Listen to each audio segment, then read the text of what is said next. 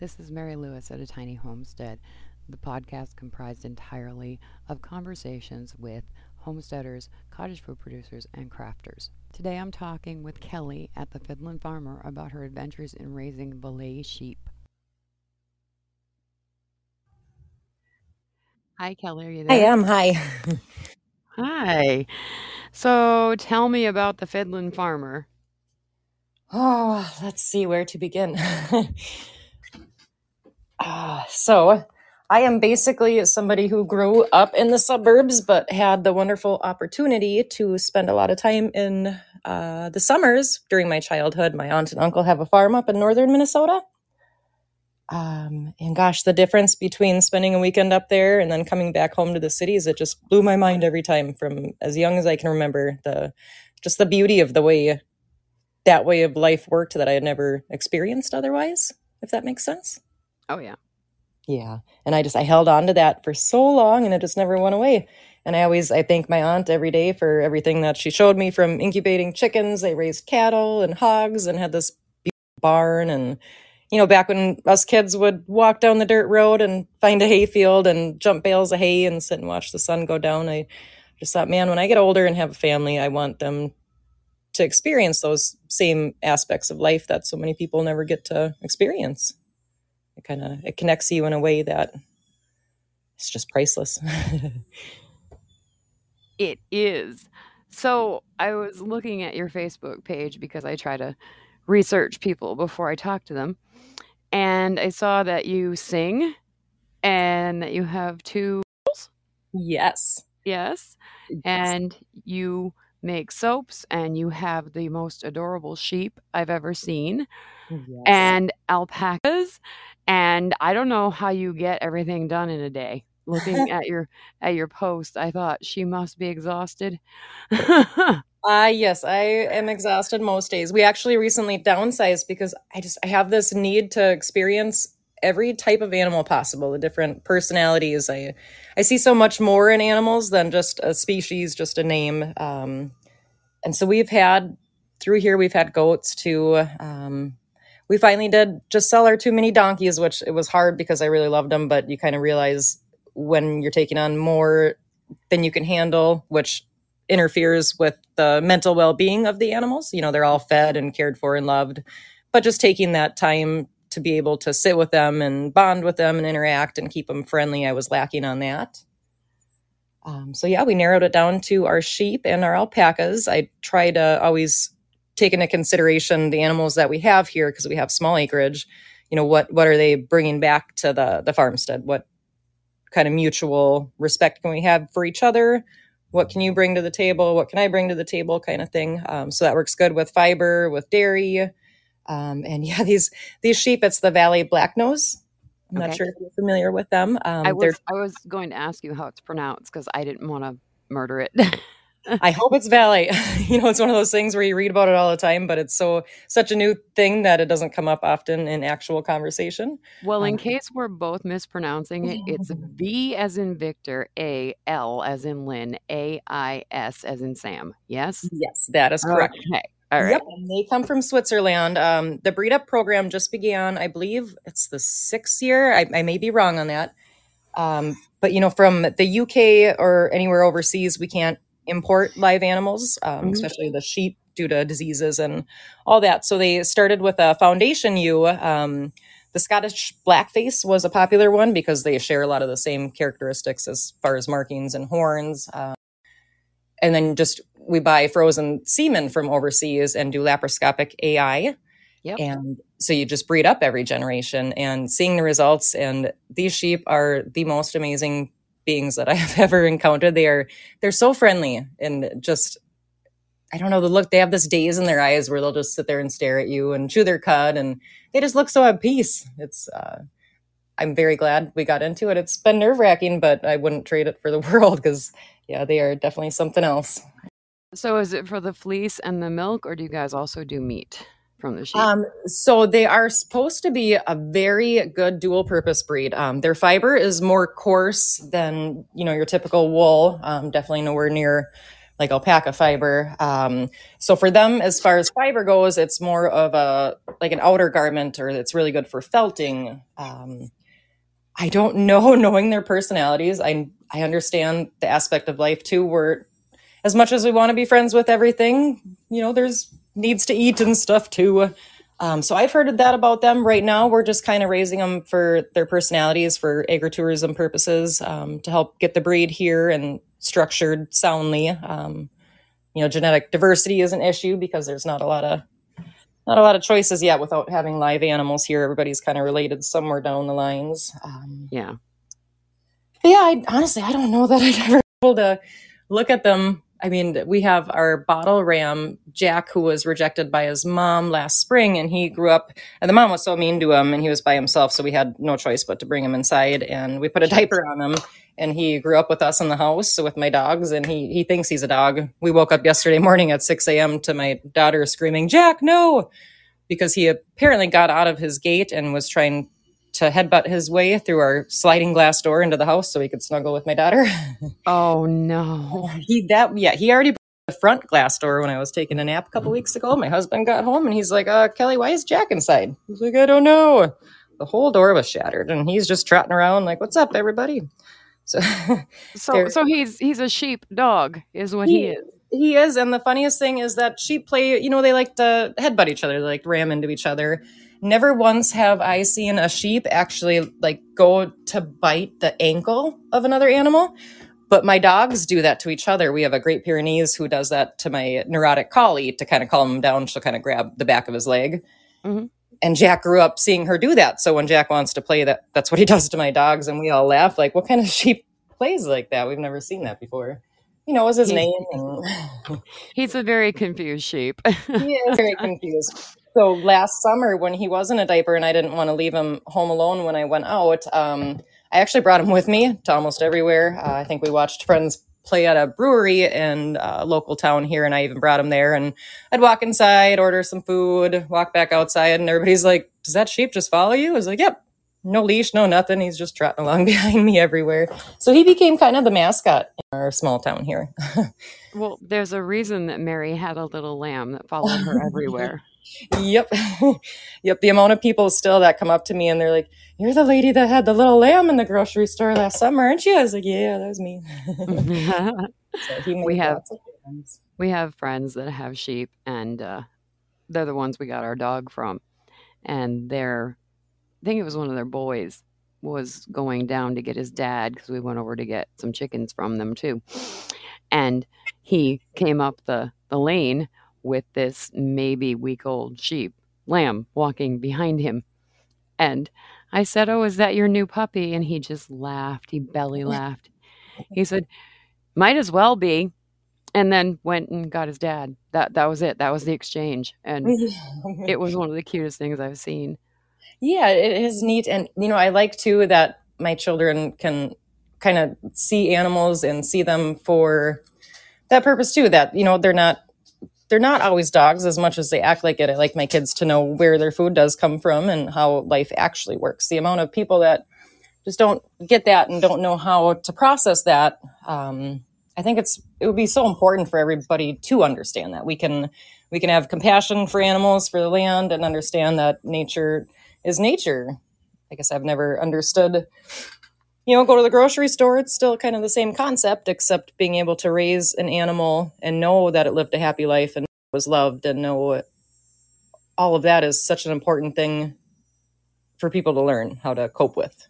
Yeah, beginning to end is yeah. really really important. So, um okay, I don't even know how to ask this question. You raise these sheep uh, mm-hmm. for sale and for use. Yes. Yes. Okay. So, how much does one of these these cost if someone were looking to acquire one on average?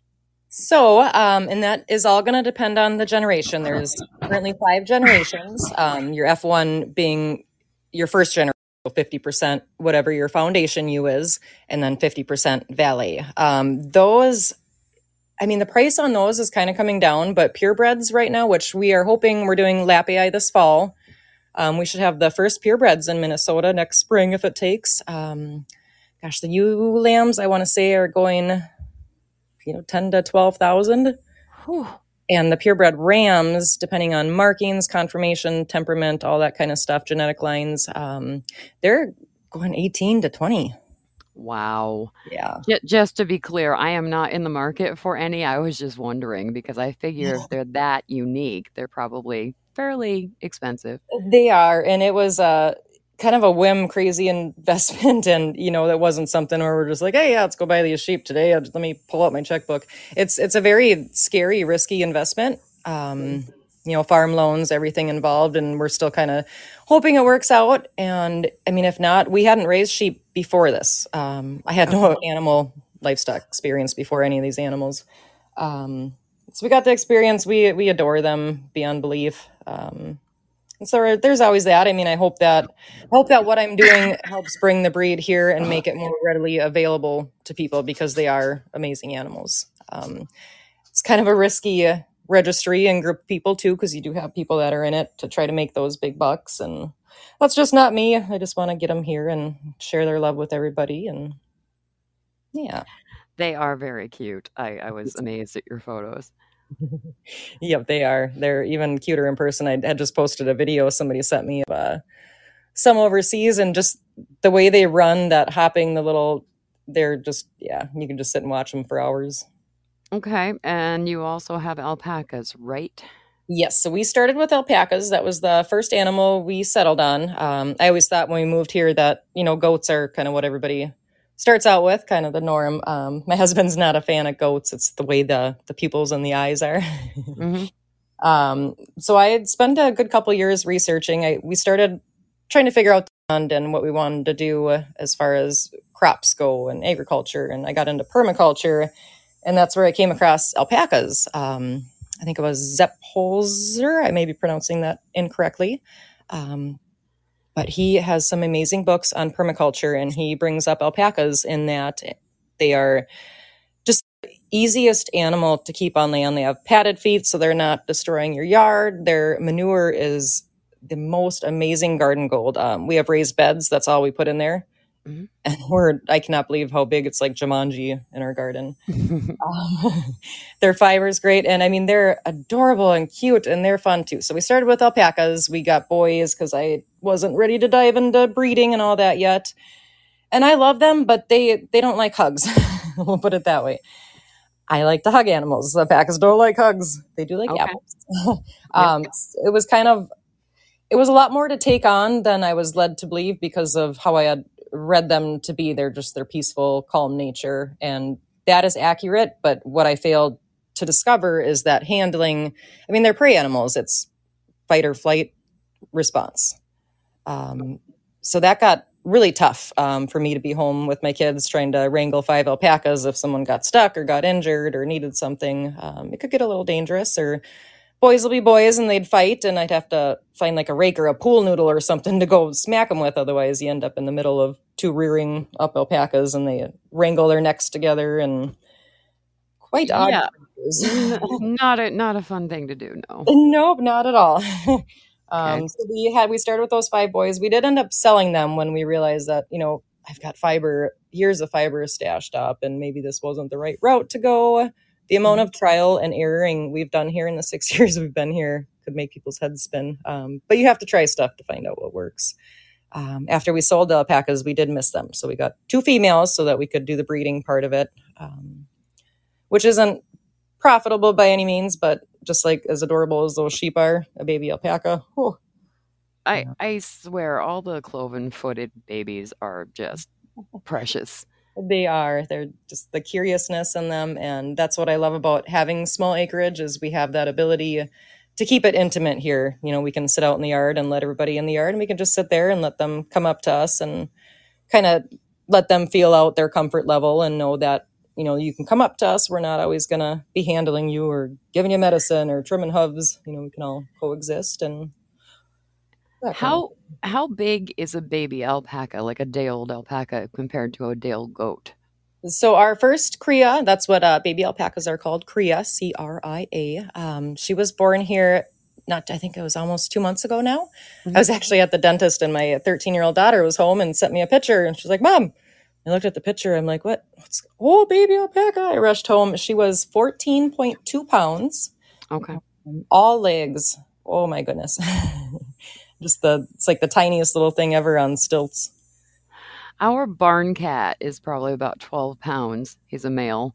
Oh wow. And so I am I'm assuming that she was not a whole lot bigger than he is right now. Yep, they're they're very tiny, um, very deceiving by the length of the legs again, but but very tiny. And that's about I think the same as the Valais lambs weighed in as well. Yeah. I'm I'm familiar with baby goats and they're not very big that first day, but they grow super fast. Fast, yep. The only we had uh we did finally trial goats. Um the year my husband and I got married here on our farm a few years ago. And in his vows, it was kind of a joke that our, our friend officiated the wedding and he put in there something about goats. So, of course, my husband said yes. So the next weekend, I went out and bought some goats. And uh, it was two Nigerian dwarf goats. And then their mom was a uh, mini Nubian. Mm-hmm. And those little Nigerian dwarves are so cute, but so naughty. Oh, yes. Oh, oh yes, goats goats are very mischievous. We don't have any. We don't want any.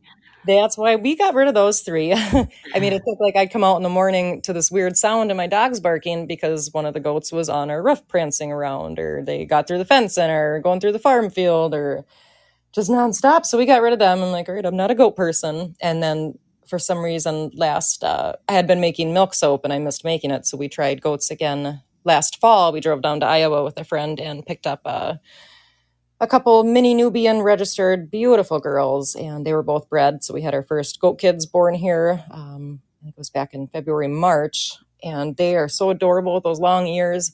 But it's still, I just, I'm not a goat person. I, I hate to admit it because I love all animals, but yeah, I'm times no. I'm not, not a I'm not a goat person either. I really, really love them from when they're first born until they're a week old.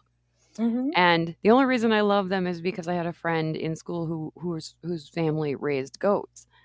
And so I would love to foster goats from um, newborn to a week and then send them home. And then send them off, yeah. And that's that's not how it works and I know that because I'm not stupid. I know that that, that would require mom being there, which means we would have to have a place for them to be. It just would not work. So yeah. instead, I have made a new friend who actually has two does. I guess they're does. Yep. And she has a wether, which is a male goat that can't make babies anymore, correct? Yes. And then she has a buck. They have two babies that are four or five months old now. And I got to meet the moms and the babies last weekend. And obviously, four or five month old goats are not babies anymore, but they were very, very friendly. And I got to pet them. I haven't pet a goat in years. And I said, Can I please come back in April when you have more babies? And she says, Of course, of course you can. I said, Good. Text me when they're born because I want to hold when they're new because they yes. smell good. I know, and they're so oh, they're cute. Just they're curious and oh man, yeah, those be. I think we had uh, each mom, each doe had three kids. So we had six six baby goats running around about the same time. And my husband laughed too because he knows how I am with animals, especially babies. He's like, "You're not going to be able to sell these." I was like, "I will. Just just let me snuggle them for a little bit longer here, you know." And by the time they were weaned and three months old and ready, I was like, "Yep, I'm good. Let's shoo them onto their new home. I got all the snuggles that I need." Yeah, it's so hard with the baby animals because every baby animal is beautiful and amazing and cute, and all you want to do is hold them or pet them. Yeah. And then you realize that they're going to either be sold or eaten or I know, yeah. or producers. Mm. so you have to enjoy them while they're they're innocent and they don't have a purpose yet. Yeah. Because once they have a purpose, you you can't stay in that smitten stage because all you'll do is cry later. Right. Yep. You have to completely change your mindset on what they're here for, and you know they're so embracing of of love and compassion at that young age too and that makes it even more difficult yeah and um they're not they're not afraid yet and if you do it right they're never afraid yeah and that's where it gets really tough to draw that line between purpose and you know and hobby. That's why I think that people do it right who do raise, you know, say you're raising cattle for, you know, for food. Um, you know, that's the thing. I could have a cow here and if it was my little space and it snuggled me, it would it would end up having a different purpose. But people that have it set up where you have a pasture where you do still take great care of your animals, they still have everything in life they could deserve. They have space, they have grass, they're healthy, they're clean. But then you avoid that personal interaction with them to that mm-hmm. extent. Mm-hmm. Yeah. Um, because that keeps them more in a wild state of mind as well. Mm-hmm. And I think all animals, honestly, are capable of going either way, just depending on how much time you spend with them and what you kind of ingrain or imprint on them from the time they're babies. Exactly. So did the uh, did the soap making come about because of the sheep milk? Um, so soap making came about when I purchased those three goats. Uh, the mom was still in milk, but the babies were weaned. So that was my first attempt at milking. my husband whipped up a milk stand, and boy, that was interesting. Um, did you know that goats on a milk stand are capable of doing handstands while their heads are locked up in a milk stand? I kind of, I kind of did know that. I said they're really mischievous. Prettiest thing I've ever seen. like, how are you doing that? Um, so that's when I I started. Actually, I think I started making soap before. That. I wasn't using milk at the time for that. Mm-hmm. Um, I think I just got into a place where my youngest was still not in kindergarten yet, and it was okay. Do I get a job and put her in daycare, or do we kind of do what we wanted to do? We Have this small farm. I got my littlest here. Let's learn to do this together. Let's see what we can do. And that came up. Um, you know, we started with a willow patch because I wanted to learn to weave baskets. So there was basket weaving, growing gourds, making soap, just everything. Basically, I mean, you could pop a new craft into my head, and I'll probably start researching it and start making it next week. Just, I want to learn everything that, and most of it, it's like if you can make it from things you grow or animals you raise, or um, it's really amazing how much you can accomplish and how much you can survive off of if you look at it that way. Like, wow, I can use this and that and this, and we can have this, and take out all the the corporation and you know the necessity kind of things that we lean too much on. Yeah, I'm always mm-hmm. joking with my husband about how how I'm using all of this this new tech to to find out about old tech, about old fashioned ways to do things. And when I told him I really wanted to start a podcast talking to people who are doing things like we're doing them, only different, he said, You realize that you're doing a podcast about old fashioned things with brand new tech. I said, Yes, because that's the only way I can do it. I can't travel to northern Minnesota every week to do interviews in person. So, yep. There's and, definitely things we can embrace with technology as well. Yeah, and right now, everyone I'm talking to is in the state of Minnesota. But I am guessing that within a year or so, I will be branching out to other states. And I'm definitely not traveling to New Mexico to talk to people that do whatever they do in New Mexico because mm-hmm. I don't fly and I'm not driving there. So, but but either way, everyone I'm talking to now is in Minnesota, and even the difference in Minnesota because you're north. I talked to a lady last week who's up by the Arrowhead. And then I talked to another lady who is literally on the border of Iowa. And just the growing conditions have been so different this summer. Oh, yeah, I'd imagine so, yep. And that'll be neat too when, you know, other states and just hearing how the different climates people, that's one thing that was really neat about the Valais. Um, I actually, the breeder I got them from, he lives in Idaho and we've kind of built a friendship since and we you know we'll call each other what's the weather like there what's and kind of you learn how different it is in different parts of the country and how people adjust to what they need to do how animals adjust and just kind of hearing i don't know it's fascinating to to meet other people in the network and see what everybody's up to and what their what their seasons are like and yeah well my parents are in maine and my one of my sons is in arizona and my parents have gotten nothing but rain all summer. And so their garden is just stuck. They have not gotten a red tomato out of their garden yet because they're not reddening up. And then we, my husband, this morning just picked a whole ton of early girl tomatoes because he's watered every night.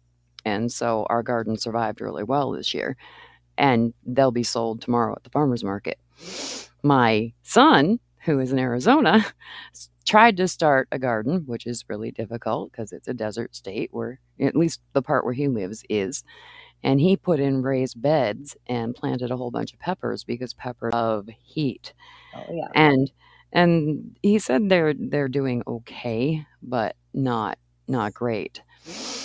And because it's been so hot here, our peppers have been going crazy. So he says he says when you guys come see me, can you bring peppers, please? yeah, I think this is the first year I've actually um when we grow peppers, they always seem like they're really thin-walled. Mhm. Um, I hear that a lot from people around here. Actually, um, this year, yeah, my goodness, they're some of the thickest peppers we've grown, and it's definitely been bountiful. But I did discover that it seems to only rain here on days that I am signed up for farmers markets. Yeah, that's funny how that works, isn't Yeah. it? I had someone tell me the other day, "Well, it hasn't rained for a week. We're in needs. We're in need of rain. Can you sign up for a market?" yep, I'll get the squared away there. Anything for the cause, yeah. Yep. Yeah. Um so um I'm to I'm to end my shows with one question every time because I figured this out yesterday. Uh what is the best thing that has happened for you or to you in in your your adventure with being the Fiddlin farmer? Well, gosh, there's lots of them. Um, hmm. I'd say the best thing is just knowing that this is something that I've just I've dreamed of. I've lived this dream my entire childhood, my entire life, and I always wish that you know maybe I wish that I would have had more of this growing up. Um, but that doesn't even matter now because I, I made it happen to share with my kids, and we just I can I get sparkly eyed just listening to my kids talk about you know chickens and eggs, and they'll I'll overhear them talking to their friends who, you know, other kids. I that's why we kind of open this up to the public too. I, I love having kids and families come here because I love to teach kids about the animals and just things that they don't learn every day. And listening to my kids explain to them that a rooster is actually a boy chicken. You don't need a rooster to eggs, only if you want to have baby chickens. And you know, sheep need this, and it's just the amount of knowledge that they just absorb just by being present, things that they would never otherwise learn. And I think I hope that it, if anything, I hope that they feel that same joy in their soul that I feel living this kind of lifestyle. Yeah. Um our son who still lives lives with us right now is 21 and we moved to our homestead 3 years ago.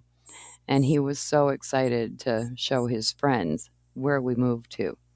And I overheard him talking with his friend and he said, You're going to have to come visit after COVID's over because we have three acres of land and we have 20 chickens and we have a dog now and da da da da da. Mm-hmm. And he was so excited. I mean, he was 18 at the time, but he was so excited to share this brand new experience with his friend. Yep. So I, I understand what you're saying. So I really, really appreciate you taking time out of your day because I know that you are busy all the time. I got to stay busy, so it works. yeah. And um, I'm probably going to want to talk to you again and catch up on how it's going with the the sheep breed that isn't common here in the states because I think Yep. that's really interesting. Yeah, it, it is. It's been very exciting, very nerve wracking, and I, uh, I hope in the end it's all worth it. But I, I think it will be.